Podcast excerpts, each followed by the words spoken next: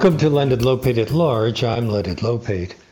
For decades, scientists around the world have been concerned about a dramatic rise in health issues ranging from asthma, food allergies, autism, obesity, and diabetes. And at the same time, there's been a major dependence on the use of antibiotics.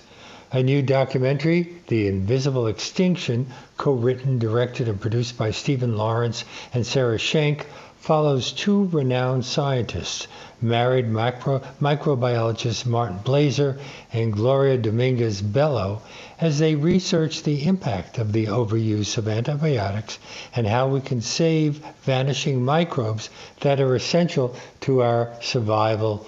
The, the film opens this Friday at the IFC Film Center on 6th Avenue in Greenwich Village, and it brings Stephen Lawrence to our show now. Welcome. Uh, thanks, Leonard. Wonderful to be here. Well, uh, d- did you become interested in making this film about the loss of microbes as a serious global health concern based on personal experiences? Yes, it, it was very personal for me. Uh, back in the early 1990s, um, I picked up a couple of parasitic infections when I was making documentaries in uh, Russia and Central Asia. Um, I came back to the US. I was losing weight, having uh, GI distress, and I got diagnosed and uh, treated with antibiotics. Uh, the symptoms didn't go away, and then I was uh, treated with many rounds of antibiotics again and again um, over several years on the assumption that the infection was still there. Uh, when in retrospect, uh, what was going on is that I was suffering uh, the damage of the antibiotics to my gut and my immune system. Unfortunately, back in those days, nobody knew uh, about the microbiome. The, the, the word wasn't even in use. And doctors just liberally uh, used antibiotics uh, without considering the consequences. Uh, we're in a better era now, but there still is a lot of ignorance and and and not necessarily the best practices in the medical world either. Uh, so Sarah and I wanted to uh, make a film that would be a wake-up call mm. about the importance of the microbiome uh, to our health, and uh, uh, you know the consequences for me were were pretty dire. Um, I there was a cascade of problems. I developed chronic irritable bowel syndrome, autoimmune thyroid disease, allergies, and food intolerances I hadn't had before and unfortunately, this uh, the damage has been permanent, although I've found ways to manage it. Um, and, and, so, uh, in a way, I'm a, a, poster child for what can happen with overuse of antibiotics or medically unnecessary use of antibiotics. So, let's describe what a microbiome is. Well, the, the microbiome uh, the human microbiome is all the microbes um, in our bodies and on our bodies. Uh, our film focuses mostly on the gut microbiome, which is um, absolutely critical to our health and the development of our immune system when we're young. Uh, you know, technically, there there are many components to the microbiome. Uh, there are, excuse me, uh, bacteria, uh, fungi, viruses, other things. Uh, yeah, uh, and and there are, you know, there are trillions, and the microbiome has not yet been, not yet been mapped the way the genome has. Um, but this is a rapidly evolving scientific revolution, and the film is about the early days of this scientific revolution to understand how our microbes are fundamental to our health um, how to protect them, and hopefully how to restore them so that, that people who have suffered damage, like me um, and like Sarah's kids, um, uh, have an opportunity to fully recover their health. So microbes live everywhere in the water, the soil, in the air. Um, are the ones in humans pretty much the same? Or and are there different ones in different environments? Well, there there are also different ones in, in different people, although there are similarities um, in I mean, we inherit different ones. yes, we get our, our microbes from our mothers initially. If you're if you're born vaginally, um, you acquire your your mom's microbes coming through the vaginal canal at birth. If you're a C-section baby, it's it's different, and we get into that in the film. Mm-hmm. And. Um, and uh, you know, you also acquire your microbes from your environment, from the skin of people who touch and care for you, from the soil, from animals.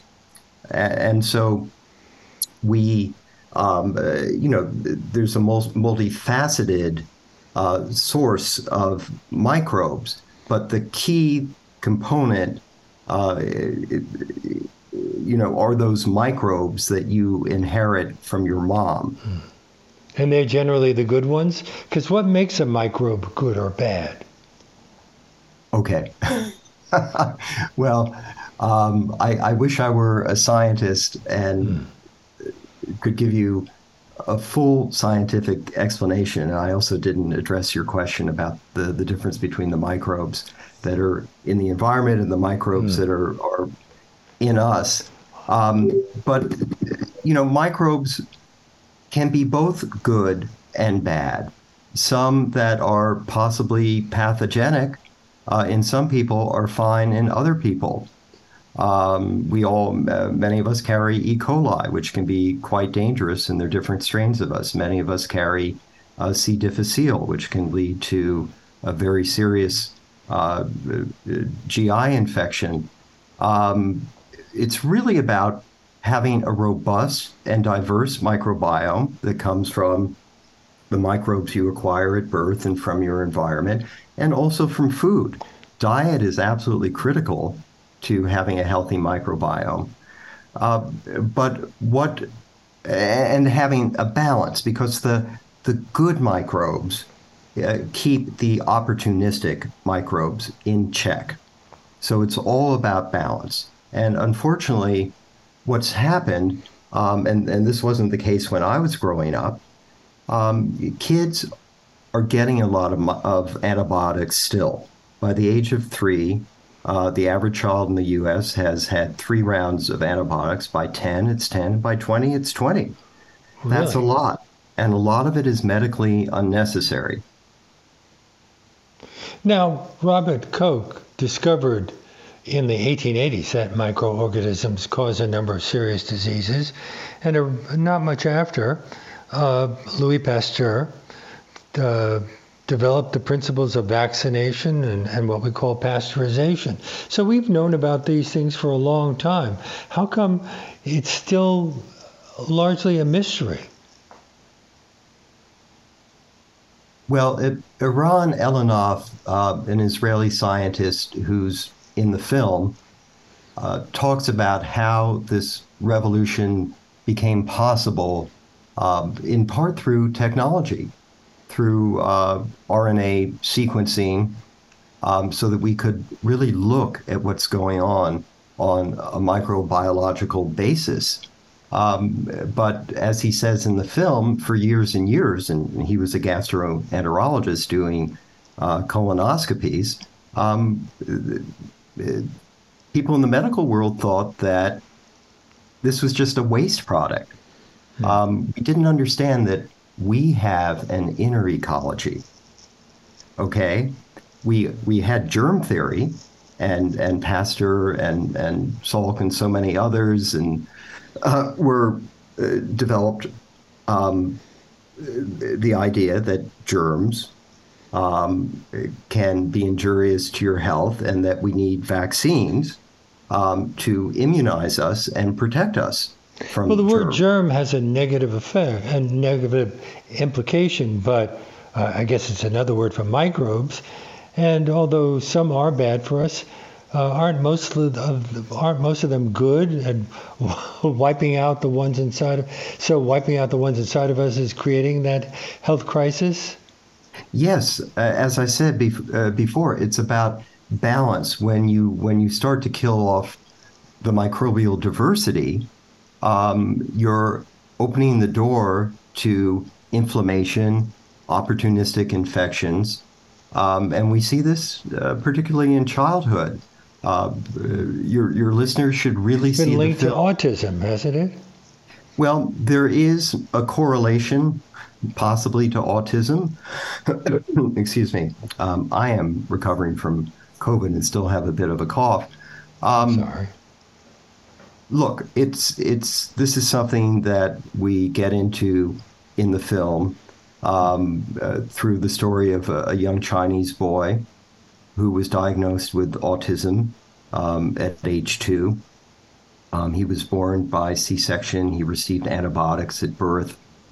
Um, uh, what what is known about autism and the gut microbiome is that kids who are autistic have a different gut microbiome. They have deficits, and they uh, a large percentage of them have uh, GI problems, irritable bowel syndrome, um, food intolerances, etc. And there's a lot of research going on in this area um, where fecal transplants are being used to treat um, autistic uh, people, in some cases children, uh, uh, to restore the microbial balance. And we've seen how that is almost a miraculous cure uh, for a particular disease, C. difficile, uh, the, the, the pathogenic uh, bacterium that I mentioned previously that uh, kills 20,000 Americans a year. A lot of them pick it up from overuse of antibiotics or being in hospitals, um, where unfortunately it spreads pretty easily.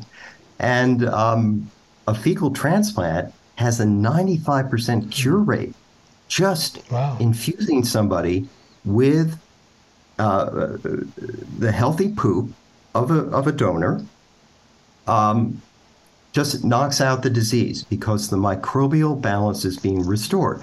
But exactly how that works, the mechanism, is not yet known. And, and that's one of the reasons it's a very exciting time in this field. And it was a wonderful opportunity uh, for us as filmmakers to document uh, these early days of this scientific revolution. I'm speaking with Stephen Lawrence, who is co writer, director, and producer with Sarah Schenk of a new film called The Invisible Extinction, which opens this Friday here in New York at the IFC Film Center in Greenwich Village. Uh, it'll also be available on demand. Uh, we can get to that later. This is WBAI New York 99.5 FM and streaming live at WBAI.org. The subjects of your film are Rutgers microbiologist Martin J. Blaser and Maria Gloria Dominguez Bello. They're known throughout the country for their work, uh, throughout the world, in fact, for their work in investigating the, the uh, depletion in the diversity of the human microbiome. Doesn't their research look into the link between the microbiome and diseases like diabetes, cancer, asthma, and autism? Uh, yes, they they are doing um, some specific research. Um, Marty has done a lot of research around diabetes uh, and autism. Uh, he's been looking at obesity. Gloria has been particularly focused um, on on um, C-section births and the deficit uh, that C-section babies can have, and that statistically um, leads to an increase in the risk of certain diseases, obesity, diabetes, food allergies, asthma. Um, they are uh, pioneers. Uh, there are others in the field um, who are, are doing this work uh, with different areas of focus. Um, but we, well, they work with collaborators in Venezuela, China, Israel, and Switzerland throughout the United States. So, yes. has this situation become an international concern? Yes, it, it is an international concern. There is research going on globally. Uh, the problem is at, uh, the problem in the sense that it is connected to uh, medically unnecessary use of antibiotics, um, uh, you know, uh, poor diet, elective C sections, processed foods. Uh, there are other um, uh, vectors when it comes to this problem. Perhaps too much hygiene, kids being raised in very hygienic environments instead of being exposed to a lot of microbes, soils, animals, etc., chemicals. But the the point is that this is a global problem, and it's a problem of the the industrialized or developed world. Um, we've used a lot of antibiotics in the U.S. for a long time in humans, in animals. Uh, the antibiotic use in China is five times uh, as much as in the U.S. per capita. Wow. And and so it's a big problem there, which is one reason we decided to do part of the film in China. And but focus. not a problem in the Amazon, because uh, that's no, not part of the industrialized not, world. No, there's a segment in the film, uh, and and this is key to uh, Gloria's work, uh, which I'll speak about a little bit more in a moment. Um, Gloria and and there's some other scientists who are doing this as well. Um, have been with the cooperation of indigenous peoples collecting uh, uh, microbe specimens from them to preserve and and possibly uh, use in the future for research because they they hold potential to cure some of these diseases, what Marty Blaser in our film calls uh, modern plagues. So for many years, Gloria has been going to remote villages in the Amazon, working uh, cooperatively with villagers there, Yanomami and, and, and others who are uh, donating their specimens. And they have a much more diverse and robust microbiome because they haven't been, for the most part, exposed to antibiotics, Western medical practices, uh, processed foods, and uh, and and so uh, this is very very important research that she is doing, and uh, part of what we look at in the film is her uh, early effort to create a microbiota vault, um, a, a safe and secure place that will store um, these specimens for future research.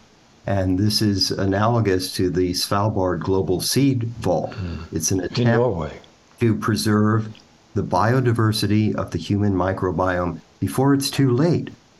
And as, as Marty Blaser says early in our film, our internal ecology is vanishing at a faster rate than climate change.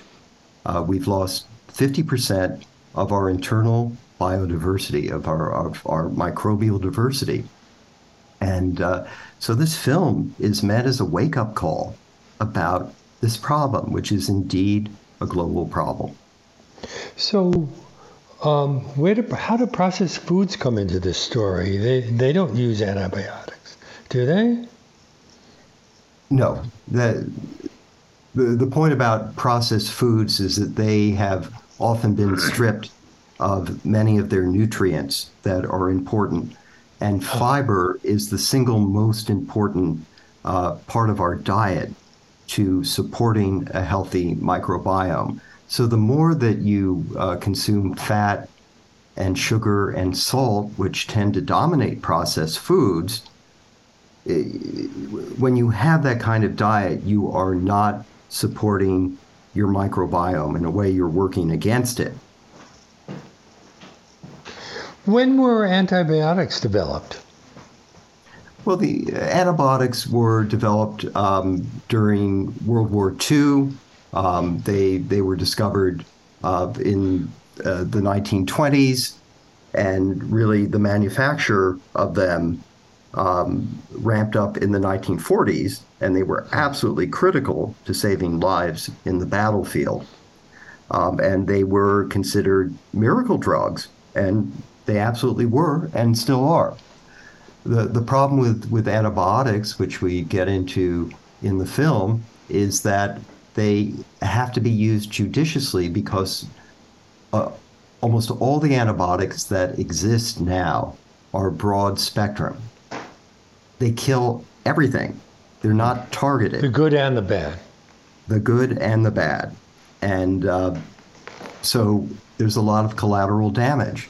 What one of the things that we we need now um, is the development of targeted antibiotics and new um, antimicrobial treatments like bacteriophages, which are being worked on uh, very aggressively uh, in, in, several places around the world. Uh, bacteriophages are viruses that can attack pathogenic bacteria without the collateral damage that broad spectrum antibiotics do. Um, so, you know, there, there's a need for antibiotic stewardship right now, uh, which means doctors not prescribing antibiotics unless they're medically necessary, and sometimes that's a judgment call. Um, a, a, lot of ear infections that kids have are are viral, and it, it, it's possible in some cases to take a wait and see attitude and not immediately just give them, uh, uh, you know, azithromycin, uh, a Z-Pak, uh, to to knock out a bacterial infection that may not be present. So we need stewardship of antibiotics, and that includes better diagnostic tests to tell us quickly if somebody has a bacterial infection or not, whether it's ear, nose, throat, gut, um, and development of, of new treatments. Um, these things are, are critical. And then there's the and, other side of the equation, which is restoration. And, and that's where, where Gloria's uh, microbiota vault uh, could be critical. And viruses are not affected by antibiotics. Um, what no, leads but, you know, Leonard, most people, a lot of people don't even know that, and and that's hmm, that's why I brought one, it up. Yeah, one reason they should see the film. Now, what leads to resistance to antibiotics? Is it just overuse? Uh, yes, because uh, uh, bacteria, just like viruses, uh, mutate and uh, develop resistance. Uh, they have a biological genius for that, and as a result, we we have very dangerous antibiotic resistant bacteria in the world now.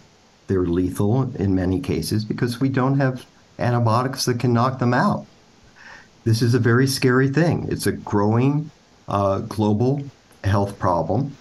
Uh, you know, predicted in the next 30 years to to the point where we will have more deaths from antibiotic resistant bacteria than we do from cancer.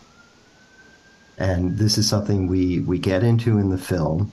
Uh, Marty Blaser, uh, one of our scientific protagonists, has for several years uh, been chair of a presidential commission. He was appointed by President Obama. Um, it's called PACCAR, and its goal uh, is to advise uh, the Department of Health and Human Services and, and the president about best practices that we can take now to prevent an epidemic of antibiotic resistant bacteria. And Marty calls that um, antibiotic winter, like nuclear winter, where we, we, we have this crisis. Stuff has been wiped out, and we are helpless to fight back. In the in the last 50 years, we humans have lost 50% of our ancestral microbes. Um, is that, has that led to devastating consequences? Well, yes. What are some of the trends that scientists are seeing on how chronic disease rates have changed over the past 50 years? There have been surges in many diseases that are correlated to increased use of antibiotics, um, but also correlated with a, a rise in elective C sections, uh, with a rise in processed foods. Uh, chemicals are in our environment are likely a factor as well. Um, but we have seen huge increases in uh, in obesity, diabetes, autism, food allergies, asthma, uh, autoimmune thyroiditis, inflammatory bowel diseases. Um, you know, although cancer overall is going down in in younger, uh, excuse me, in in older people, there is a surge in some new cancers in young people, particularly uh, colorectal cancer, which is scary. Uh, there's research emerging about the connection between uh, the microbiome and prostate cancer, um, how a, a, depleted or perturbed gut microbiome may be connected to prostate cancer. A lot of research has been done in um, in mice, and there is more research uh, going on now uh, in in humans, and uh, over the next five to ten years, uh, we expect to see a lot of discovery and going beyond correlation to causation. Um, as as viewers will see in the film, we have a story about a boy who has uh, life-threatening food allergies, as many young people in the United States do now, uh, particularly to nuts. And um, th- there's one scientist in our film, Talal Chatila, who's at Harvard, who has found uh, that there is a specific uh, bacterium, a specific microbe uh, that is missing in mice and and uh, humans um, who have severe food allergies. And in mice, when you restore that microbe, you cure the food allergies. So, uh, you know, is it going to be, um, uh, are there going to be silver bullets like this, where a single microbe is discovered that cures a disease? I don't know. I'm not a scientist, I'm a filmmaker. Scientists seem optimistic but there is a lot of research to be done in this area and a lot to be discovered because it may not be just the microbe itself that is doing the work, but the effect of the microbe on the immune system. Well, you've mentioned C sections a number of times. Why is there microbial loss from C sections? Uh, because um, when a baby is born vaginally, it goes through its mother's birth canal.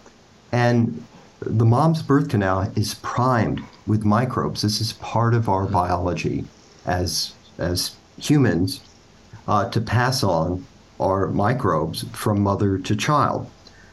Uh, so uh, a baby is uh, swathed and in microbes and emerges into the world covered in its mom's microbes, and uh, and those microbes help in its early days uh, form its microbiome and uh, help it develop a healthy immune system. Uh, a baby born by C-section doesn't get those microbes. Mm.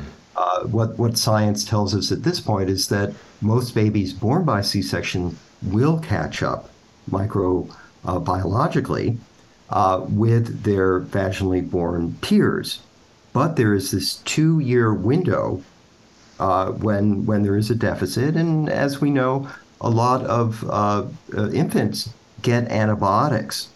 Um, so it's it's possible that without mom's microbes, um, you know, you're you're more vulnerable as an infant to having your immune system go haywire because your microbiome is fundamental to the development of a healthy immune system. Um, Does breastfeeding so, play a positive role in microbial health? Absolutely, and this is this is part of the film as well. Yes, breastfeeding is one of the fundamental uh, practices to developing a healthy microbiome in a baby. And I, I should say that you know one of the reasons uh, there is is great concern, and we, we you know we sometimes use the phrase we've got to change the situation before it's too late is that a mom can't pass on what she doesn't have. So if you have a mom um, who was a C-section baby herself or uh, has been given a lot of uh, uh, antibiotics over the years, um, she is not passing on. She's passing on a depleted uh, microbiome to her baby. Um, and, and so that child will, uh, as a girl, will grow up, have children of her own, and unless her microbiome um, has been supported and restored, will also be passing on a deficit. And uh, you know, tendencies to diseases uh, are, are are linked to the microbiome. Uh, we know now from research, uh, you know, the tendency towards inflammatory bowel diseases uh, can be passed on mother uh, to uh, to child, and um, as I said, there's a lot of research going on in this area, and uh, I, uh, in some ways, I wish one of our scientists was uh, on this show right now and could uh, add some some nuance and detail to the the, the general information that I'm giving you. You're doing a pretty good job. I'm speaking okay. to Stephen Lawrence, who is co-writer, co-director, and producer of a new film called Invisible Extinction with Sarah Schenck. It opens in uh, in Greenwich Village this Friday. This is WBAI New York 99.5 FM and streaming live at WBAI.org. Attention, people of the world. We are surrounded by a microscopic world full of microscopic organisms called microbes. And boy, they are itty bitty. But as a human, you will find that they are living witty. In the city or the nitty gritty by committee. They are sitting pretty, yeah, they're just living that microbial life. Whoa, work together. That's what they do when they cause an infection. Or band together for the protection. I hope you're it's finding this conversation with Stephen Lawrence interesting. Um, if it's something that you get at WBAI, Uh, and you don't get very much at other places. And that's why we ask you to support this station. We hope that you will make a tax deductible contribution by going online to give to WBAI.org or by calling 212 209 2950 right now to keep the unique in depth content we bring you on the show coming to you weekdays from 1 to 2 p.m. That's give and the number 2 WBAI.org. Or, uh, but don't forget to also uh, say that you're doing it in the name of Leonard Lopate at large. Um, let's get back to this conversation about your film. What are some of the ways of treating the body's loss of microbes? I mean, you mentioned the fecal transplant. Is that the, the most effective way?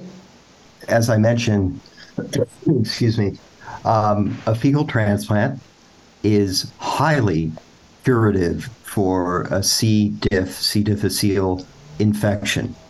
It's uh, being used experimentally to uh, treat other illnesses, as, as people will see in the film. Um, it's being used to treat autism. Um, but, you know, there are no other approved um, microbial treatments right now. There is a lot of research going on and a lot of promise for treating uh, a wide range of diseases MS, Parkinson's, um, uh, you know, microbial treatments involved uh, for cancer, um, um, uh, bacterial vaginosis. There, there are many. There's a lot of exciting work going on right now, but people should not be doing fecal transplants at home in hopes of curing their colitis or irritable bowel syndrome um, because um, our poop uh, contains other things. There can be uh, positive and negative. Yes, positive. No, you can have uh, uh, you know pathogenic bacteria. You can have hmm. Uh, viruses. Um, you know, hepatitis can be passed on. You can have parasitic infections that aren't uh, affecting you as a donor, but it could make somebody else very, very sick. So, well, um, yeah. No, go ahead. Finish your thought. No, no, no. I'm, you know, I, I, I finished my thought. But what I was going to bring up the woman from Rhode Island who received a fecal transplant right. okay. from her well, daughter. Yes. Teresa is is one of the the subjects in our film. Um, we're we're the film is wrapped around the quest of Marty Blaser and Gloria Dominguez Bello to protect and restore the microbiome, but we also have uh, stories of three different patients who are trying experimental treatments. One of them is uh, Teresa, uh, just a fantastic person who is a, a nurse in Rhode Island. And um, she has an unusual um, story. Uh, what, what happened to her is that uh, she picked up a C. diff infection. She was caring for her grandmother uh, in the hospital, and as I said, C. diff is rampant in in hospitals.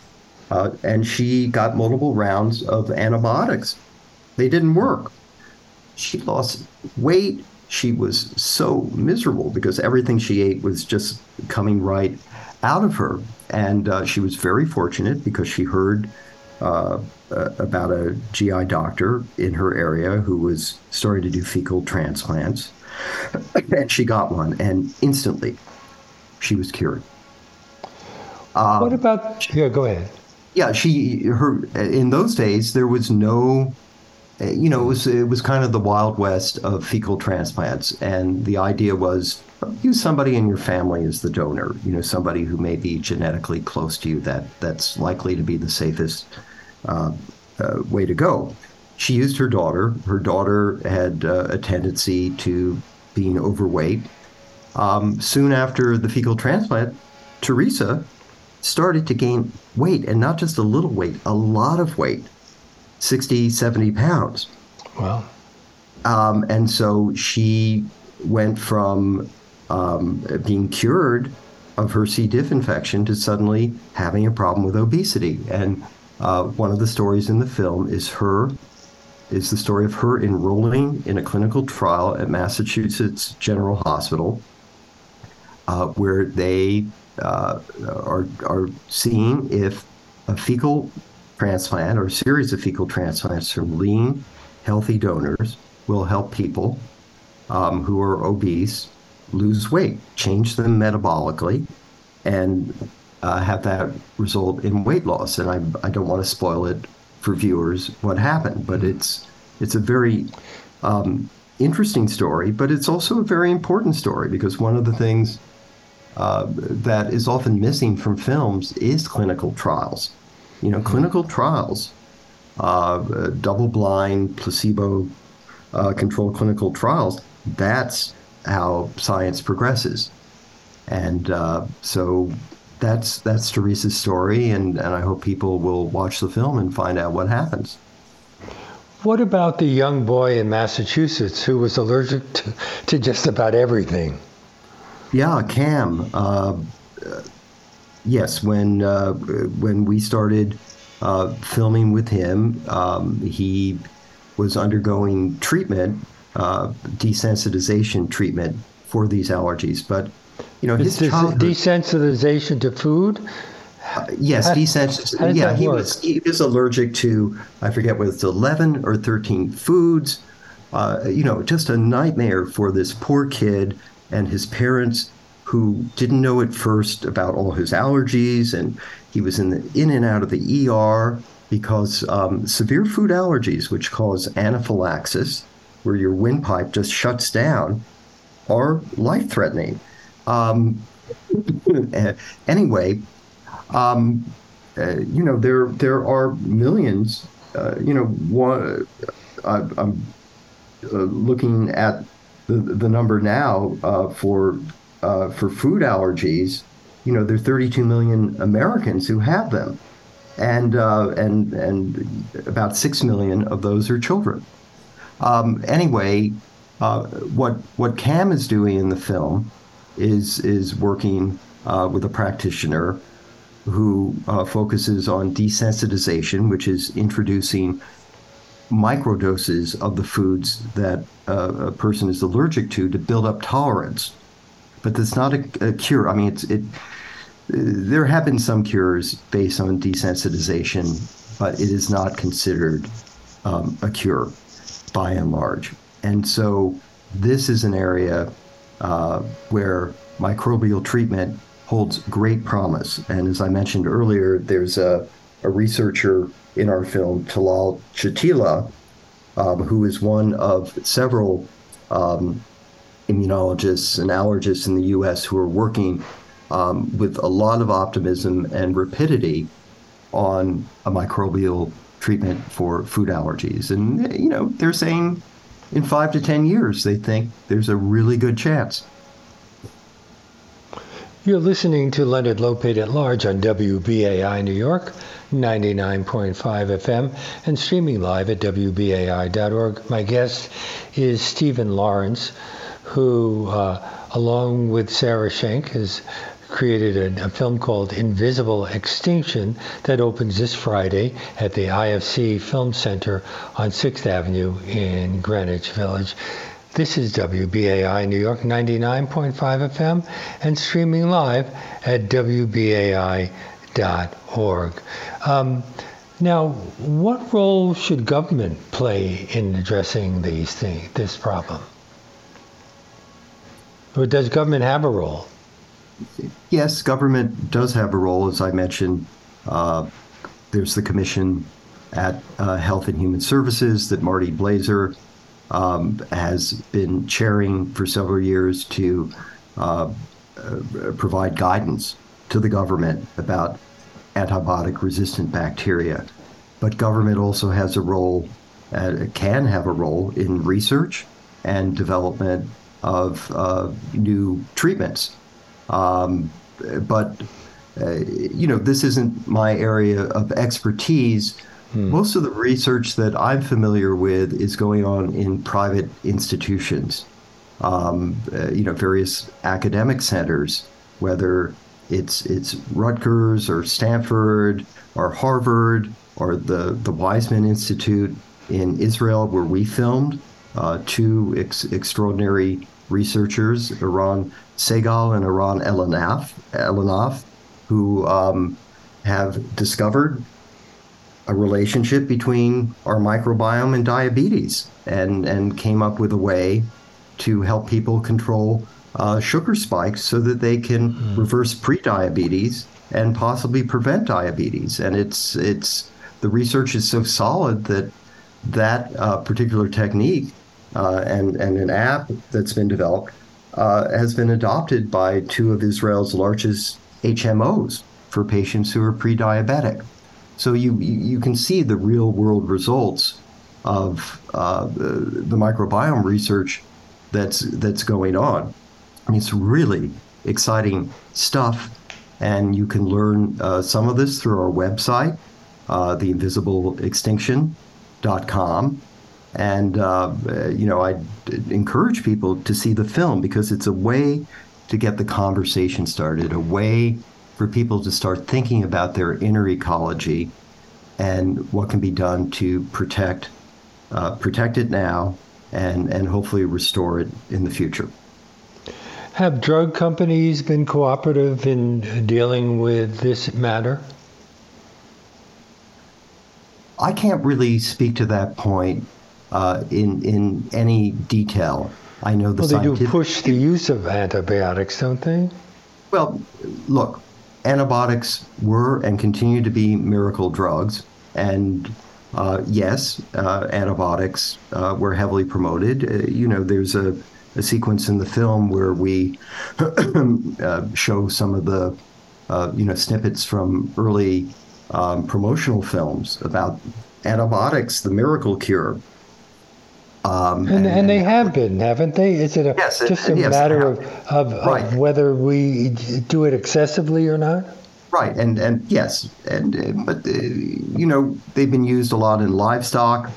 Um, it was discovered early on in the in the 50s that using antibiotics in livestock would uh, increase their growth, increase the uh, the speed of their growth um, there's a, a, startling moment in the film where we we show um, uh, an early uh, promotional film about this, um, and Marty Blaser had the insight, kind of a, a eureka moment, uh, when uh, several years ago, where he wondered if we had been fattening up our animals for years by feeding them antibiotics, are we doing that to our kids?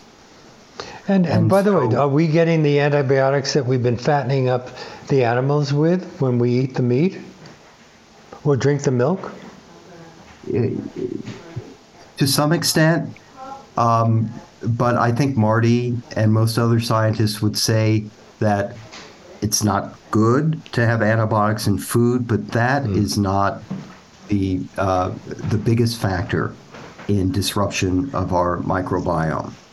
Um, it's not a good thing, and it's it's being uh, curbed. There are laws in the United States now that prohibit uh, use of antibiotics in livestock unless they unless they are ill. And uh, the, there's a similar policy in China. There's been a, a long-standing policy uh, for that in the EU. Uh, the, the EU has been ahead of the U.S. in curbing unnecessary use of, of antibiotics um, in livestock.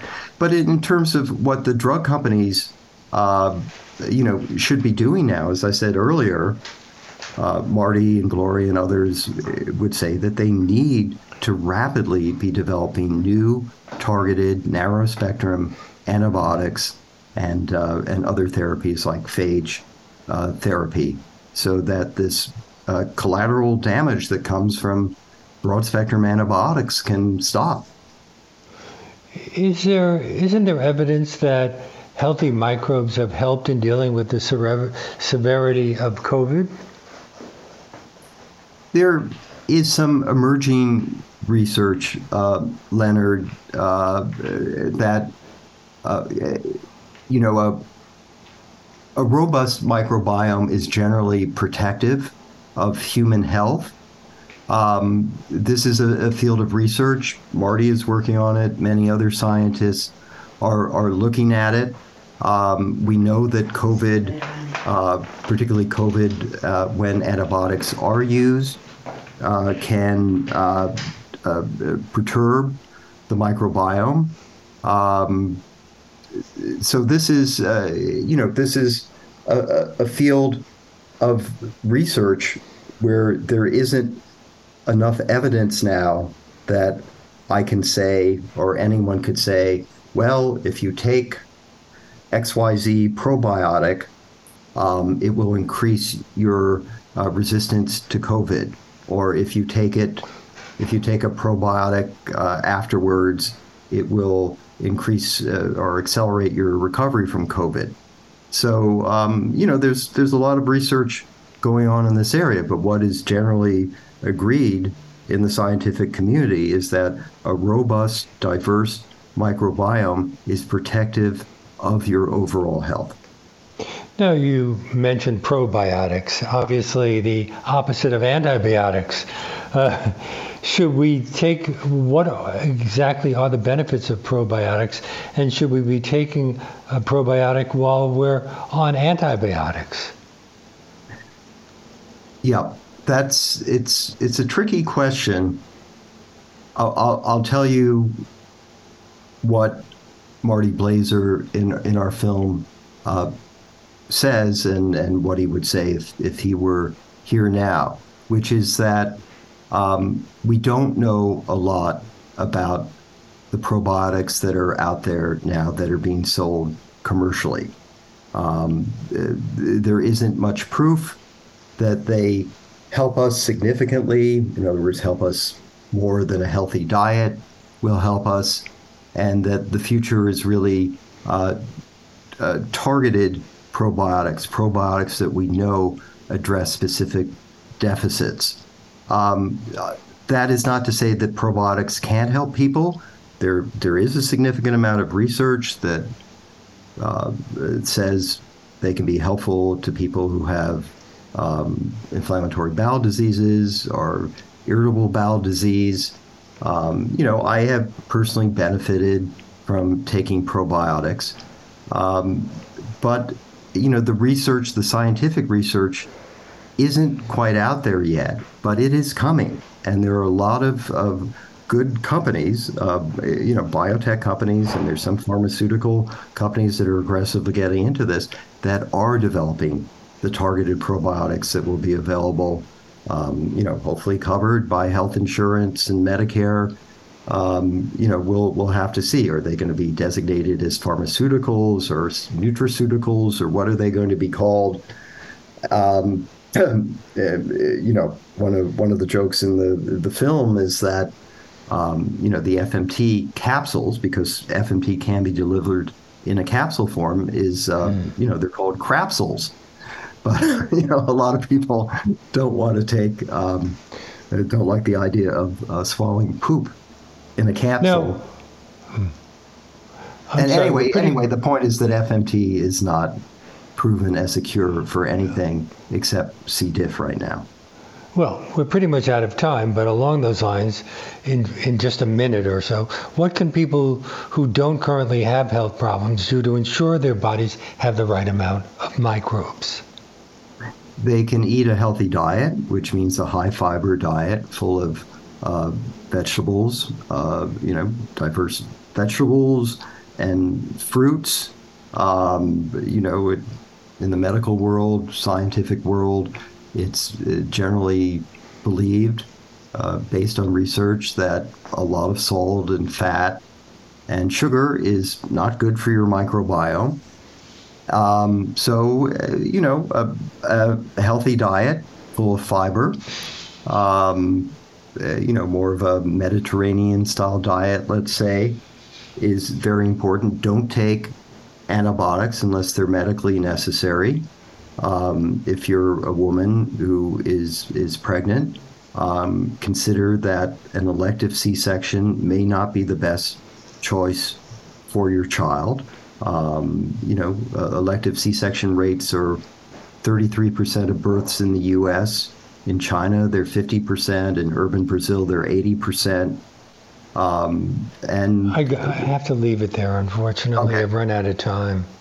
Okay. But my great thanks to Stephen Lawrence, who is co-writer, director, and producer with Sarah Schenck of a new film called The Invisible Extinction, which opens this Friday at the IFC Film Center on 6th Avenue in Greenwich Village. And thank you so much for being on our show today. It's been an eye-opening conversation. Thank you so much, Leonard, and I hope people uh, will visit our website, theinvisibleextinction.com, and our social channels uh, at the invisible extinction. And that brings us to the end of our show. Uh, my special thanks to segment producer Todd McGovern for preparing today's interview. If you'd like to check out more of our one hour interviews on one subject, you can access our archive of 700 or so shows at WBAI.org or on Apple Podcasts, Spotify, and everywhere else that podcasts are available.